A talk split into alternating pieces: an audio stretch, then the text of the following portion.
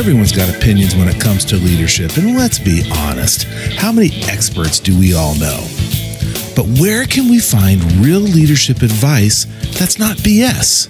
Well, look no further.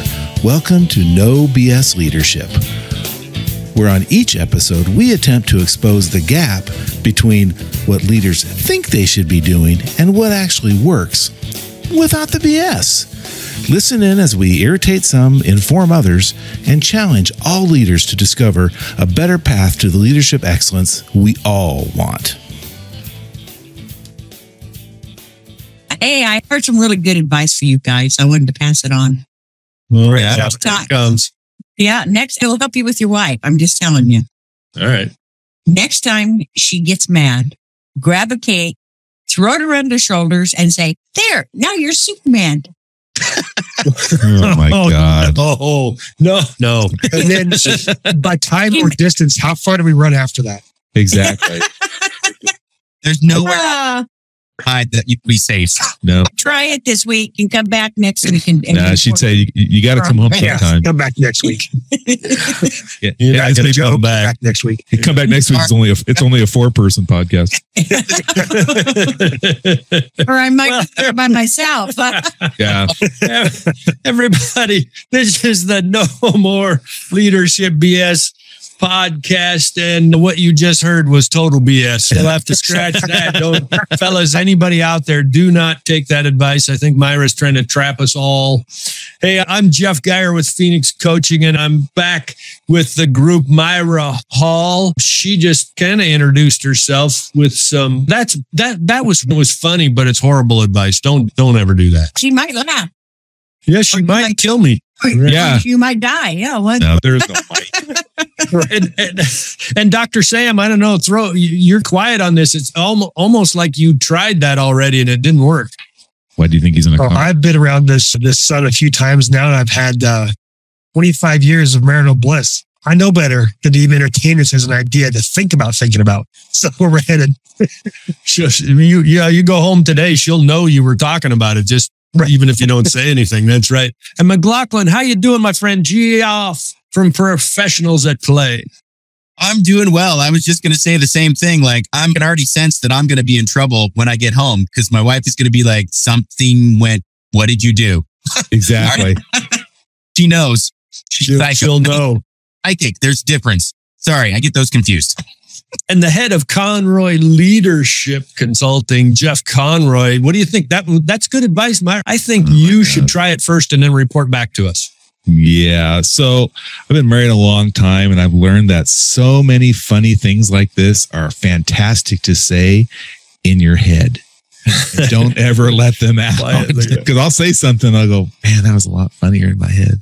Yeah. So And so, so t- in, in today's episode, I want to talk. In fact, I just did it. I told Conroy he should try it out. And so, what I want to talk about is this whole idea of should S H O U L D should wow. and should you should on people or should you not should on people?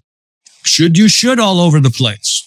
I'm 12. And there's actually some. In fact, I'll go to you first, Myra, because I think you're the most well read on this. There's there are actually lots of studies, psychological studies, on the negative impact of this whole mindset and the word should. That whether, you're internalizing, I oh man, I should have done something different, or you exter- externalize it onto the people that you lead. Boy, why aren't these people doing what they what the, what we told them to do. They should have known better. That kind of stuff. Myra, let's start this conversation about shoulding all over people. That's about what I think of the word should, just so you know. It should be erased. It should be. Listen to me. I it could be erased from the dictionary and everybody's life would be better. Oh, there you And the reason I say that is when you tell somebody they should do something, you're speaking shame and blame into their life. And if you will listen to your reaction when somebody tells you, I think you should do that, or I think you should do that, it is, it's a negative feeling. It's almost a retraction because you're good if you do it. You're bad if you don't based on somebody else's opinion. Based on somebody else's opinion. So let's turn that around a little bit and insert could instead of should. Okay. So you could have done it this way, or you could do this. It gives you a choice. Choice gives you back freedom. And it's an open, it, and if you'll pay attention again to how your body rea- reacts, because your body reacts according to what the brain tells it to, it, it's an opening. It's like there's possibility there. It's not just having to do what somebody tells you to do. You have a choice and you have to take responsibility. When somebody tells you should, then the responsibility is theirs. If you do it and it doesn't work, what do you say? You told me to do it that way. You don't take responsibility because you don't get the choice. I could talk about this particular subject for hours because it's had such a negative effect on people. It's, they've grown up by everything they should. Now, one of the caveat is there are moral shoulds that, that we follow because of our society. You don't steal. You don't murder people. All of those shoulds, they are what they are. But what I'm talking about is I call it letting somebody else write your story. If you are living by what other people think you should do, you should grow up and do this, or you should marry a, up, or you should go to college when you don't want to. All of the shoulds, then somebody else's, that's other people's opinion about how you ought to live your life. They are literally writing your story for you. And when you start using the word could instead, then you're taking back the pen. It's time for you to write your story. So I'll let other people, because I'm very passionate about this. Subject. I, I 100% with what she's saying. Uh, that's amazing. Yeah, that's really good stuff. McLaughlin, a- add on to that or, or spin that because I, I can tell just, I, I shouldn't say I, I shouldn't. There we go. Tell from your body language that, yeah, this one's close to your wheelhouse as well. Myra was talking about it that the brain, so when you go into should, you're going into expectations and what could be. So you're playing a loop in your brain and it's a good way to think about things and to think through situations. However, a lot of times people get caught up in that negative feedback loop. And so when we live in should, that's the past, creates anxiety, depression, those kind of things, because your brain does not know the difference between real and fiction. Your brain, if it plays a scenario, you will still have the same visceral reaction, the same chemical release from your brain as if it really was happening. And I've actually done this experiment with groups before where I will have them close their eyes and imagine a situation. Just imagine the situation and you can watch people have a visceral reaction and people, because they don't, as they think about it in their brain, they're actually living that moment in their brain and they are getting the chemical release. So the ability, just like Myra said, if we can change that from what could you have done that would be different? What can you do in the future? Now you're thinking about solutions versus the problem itself. And so the ability to, should we go to dinner? Yes. Okay. That's okay. Should we not covet our neighbor's material things? Of course not. Those are like, those are moral things. Those are different in the workplace and with leadership, having those conversations with employees. What can you do is a much more positive outcome based, a solution based conversation versus what should you have done is there's very demeaning of blame. And so I agree with Myra on that one. And that's, it's such a powerful, simple tool. Should to could or can. And you change the language and it completely changes the conversation from blame to what's a positive outcome that we can get from this. It's a big difference and it's a small little change. So absolute gold. A small change that makes a big difference. Wow. That's good stuff right there. Con- Conrad, give me your story because I know you've got some around around this, whether it's with your lovely wife and that Cape trip the, yeah. the, that trick that you tried, but yeah, not happening. I, professionally, I've always tried to delete words like shoulda, woulda, and coulda, because those are all those are your biggest regrets, right? I shoulda, woulda, coulda. Whenever someone comes with, with an issue, or if I notice something, is I always say things like, "What can we do better? How can we upscale this? How can we make this how can we improve this issue? I don't ever really use words like shoulda, woulda, and coulda. I just see them like like Myra and McLaughlin said, it, it's a negative. It's putting the onus on them because they're doing something wrong. What should we be doing? I'm not doing, I'm going the, I'm going the wrong direction and I need to turn it.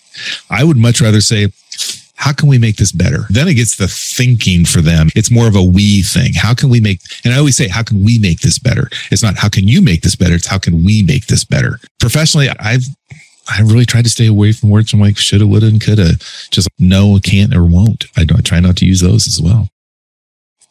So they're just negative. is a- yeah, I've got another big long lecture about I will try, but we'll save that for another episode. Well, that's Yoda. There is no try. There's only do, right? I know. But But Exactly. yeah, it's that's another one we say a lot, and it literally takes away our power.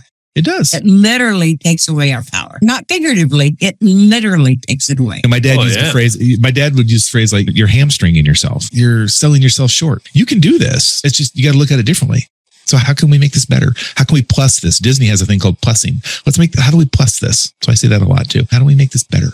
That's that, that's that's a great point. There there's 100% negative power in that thought. Boy, I should have tried harder. Wow. That's, that's regret. Oh man, that's yeah. Dr. Sam. Yes, sir. So we've had this conversation offline a few times about using the word should, and I honestly never really grappled with it until this episode. And peeling apart the should from the policy legal side of the world and the should from the behavioral expectation side, that's meant a lot to me just now in this conversation. Because in my prior work in higher administration, I did a lot of student conduct.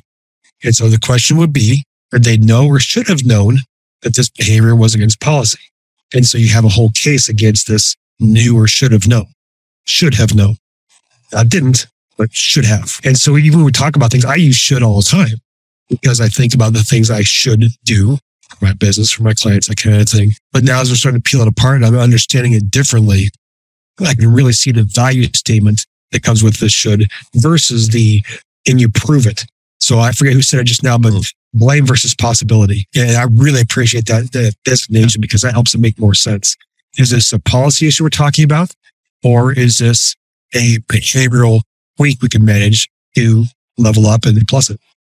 But okay, so I'll go I'll go back to Cockerell again. Cockerell talks about clear, concise communication and have clarity in what you're saying. And if we're doing that with the people we work with, it really cuts down on the you should be doing this. If they fully understand and there's that clear communication, it cuts down on the you should, you should have been doing that. I've known employees that have like employee handbooks, and at the back of the employee handbook, there's a signature page. How many people actually read the whole employee handbook? Any hands? Any hands? Yeah, none. But they'll sign the back page because I got to do it. HR is asking for that back page. I got to have it in. Then you're going to come back to them and say, it's in the employee handbook. You should have known that. But uh, so you got to find a different way for people to consume that stuff. Yeah, man, Oh, yeah. frustrates me. Uh, yeah, yeah the, the, this is a nuanced thing. And Myra and Geoff talked about the moral shoulds, right? You should not kill, that kind of stuff. Um, and Dr. Sam talked about the legal shoulds that that ignorance isn't a defense under the law. Correct. You, you should have that. Did you know or should you have known? So those aren't, that's really not what we're talking about here. We're talking about leading people and influencing them to grow and become who they were created to be and provide more value and impact in the organization and that kind of thing. And it's back to the old axiom that you can catch more flies with honey than you can anything else. That positive influence and positive leadership in people's lives are way better than the negative thing. And in the case of the word, I, I learned long time ago that there's a lot of negativity in that. As you, as Conroy was just talking about, talking to employees that you should do this. My experience is that should mentality it, internalized for me hasn't been very helpful. So there, there's a mindset shift there that I would encourage leaders to make that there there isn't much help going down the road. Well, I should have done this, or I should have said something different, or I should have not done that. Yeah, maybe all that stuff's true, but there's more power in thinking about what you could have done instead of what you should have done. McLaughlin, being the brain guy that you are, doesn't the brain naturally go negative? Yes, that's a survival mechanism because it's the uh, thing that tells you don't do stupid stuff because that could kill you. And stems from like prehistoric mankind where everything wanted to kill you. And so you didn't do stupid things. The people who were the most cautious tended to be the ones who lived longer and pa- passed on their genetics to the next generation. And so that aspect of it has not left our DNA. Now we don't have to worry about getting eaten by a bear most of the time. Some people do when they spend a lot of time. Mostly. I mean, it's advised. But you're also, if you think about it, you're pre-programmed for negativity because when you're a child and we are child rearing children, we're told no. I can't remember exactly what it is, something like 40,000 times by the time we're like six years old. So or we are, married, thir- oh, or married 35 years. yeah, for by five years, three or 400,000 times. So the hard part is trying to get out of that negative loop of no is bad. No isn't bad. No for kids is a safety issue. As a parent, it's like we're trying to keep them alive because we Yeah. love them apparently and they, they, we care about them. So being told no, but it creates that negative feedback loop. And so the ability to have the self awareness to go, okay, I did that wrong. What can I do differently? Is a very different conversation. It's very introspective versus blame based. Owning it and saying, I screwed up. I made a mistake. That was not the right thing to do. How do I do better in the future? It completely, it gives you power to make a positive change. It's the Disney, it's the plus thing. Yes. And yes, I'm, Yes. and here's how I'm going to fix it. Yeah. going to do things differently next time. And so that, that little change, again, little change, big results, giving yourself power, giving your employees power. This went wrong. What are we going to do differently next time? Is a completely different conversation than what should you have done in the first, like just the tone changes and that leadership, that ability as a leader to help your team to coach them through mistakes, which we learn from mistakes. That's how we do things. So if we can change the conversation from blame to what's the solutions, it's just an immense difference in the attitude and how the organization feels. Exactly. Beautiful. Okay. Thank you. So on this idea of the should being like I, I should have done something and the regret. I recently listened to a book by Daniel Pink called The Power of Regret. And in the book, he goes in great detail, of course, but essentially regret is necessary in order to ensure you don't repeat the same issues down the road. So it's not, I should have done X or Y, but it is what can I learn from that and move into differently. As Jeff was sharing his point of view, makes me think so far we've looked at this mostly from how we advise people in either a mistake or a path they want to take. I work with clients and they'll give me a scenario and then they will cap it off by asking me, what should I do? Now that is a great opportunity for a supervisor or coach or whomever to capitalize on the emotion they're having with the situation and help them think critically about it. If we answer, what should you do? Just like Myra said, he told me this, I did what you said and it didn't work. That's your fault. That's not healthy for any reason. But when somebody says, what should I do? They're begging for some new point of view and coach them through it. It's a great conversation to have. That's awesome. So that that that's a there's a key point. There's a takeaway for us t- today in this episode as we're getting towards the end here is that feeling or the thought, e- either internal or external, that you should have done something. If you stay right there, it's probably not going to help you much. But you go the next spot, what Dr. Sam was just talking about, and use that regret, if that's what it is, to help you move forward. There's the key. Don't stay in that spot where, well, I I screwed that up. I should have done something different. Or Sally screwed this up. She should have done something different. Don't go the next step that comes after that to get the, yourself and your organization to move forward. There we go. We should uh, end this episode because I think we're at time out. We, we may have to come back and revisit this because as Myra said, this topic we, we could talk about for a long time because there's clearly nuances in it.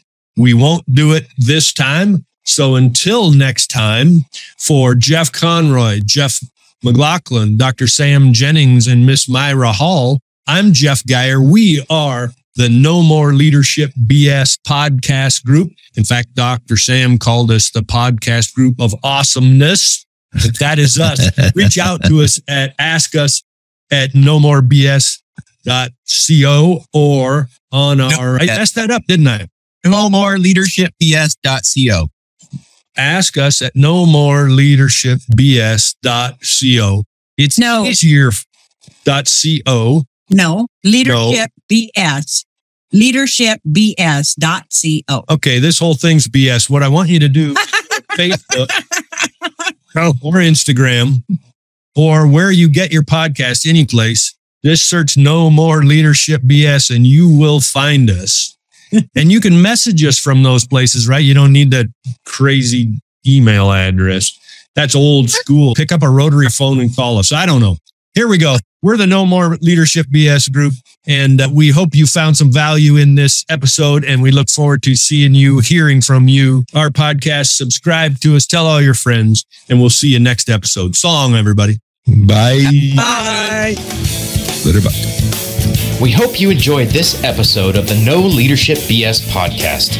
If you have any stories, questions, or comments you would like to share with us, please email us at askus at leadershipbs.co. That's askus at leadershipbs.co. Don't forget to give us a five star review so we can reach more people. Thank you so much and tune in next time. We'll see you then.